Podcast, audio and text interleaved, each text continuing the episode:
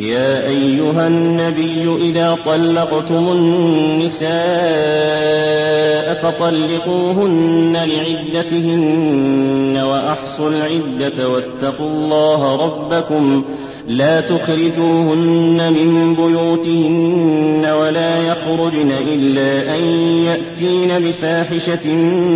مبينة وتلك حدود الله ومن يتعد حدود الله فقد ظلم نفسه لا تدري لعل الله يحدث بعد ذلك أمرا فإذا بلغن أجلهن فأمسكوهن بمعروف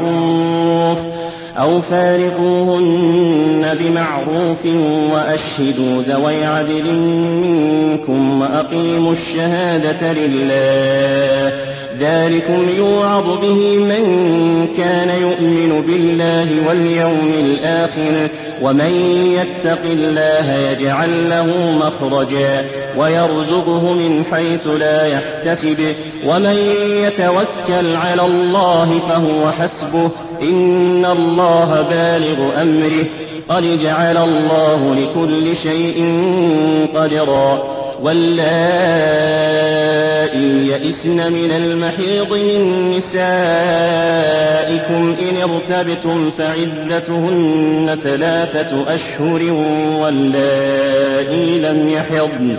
وأولاة الأحمال أجلهن أن يضعن حملهن ومن يتق الله يجعل له من أمره يسرا ذلك أمر الله أنزله إليكم ومن يتق الله يكفر عنه سيئاته ويعظم له أجرا أسكنوهن من حيث سكنتم من وجدكم ولا تضاروهن لتضيقوا عليهم وإن كن أولات حمل فأنفقوا عليهن حتى يضعن حملهن فإن أرضعن لكم فآتوهن أجورهن وأتمروا بينكم بمعروف وإن تعاسرتم فسترضع له أخرى لينفق ذو سعة من سعته ومن قدر عليه رزقه فلينفق مما آتاه الله لا يكلف الله نفسا إلا ما آتاها سيجعل الله بعد عسر يسرا وكأي من قرية عتت عن أمر ربها ورسله فحاسبناها حسابا شديدا وعذبناها عذابا نكرا فذاقت وبال أمرها وكان عاقبة أمرها خسرا أعد الله لهم عذابا شديدا فاتقوا الله يا أولي الألباب الذين آمنوا قد أنزل الله إليكم ذكرا رسولا يتلو عليكم آيات الله مبينات ليخرج الذين آمنوا وعملوا الصالحات من الظلمات إلى النور ومن يؤمن بالله ويعمل صالحا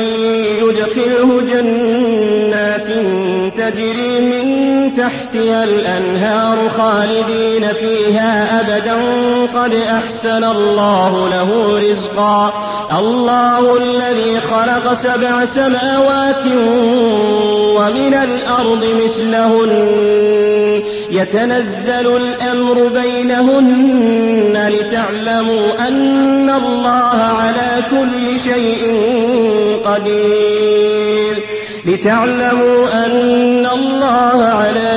شيء قدير وأن الله قد أحاط بكل شيء علما.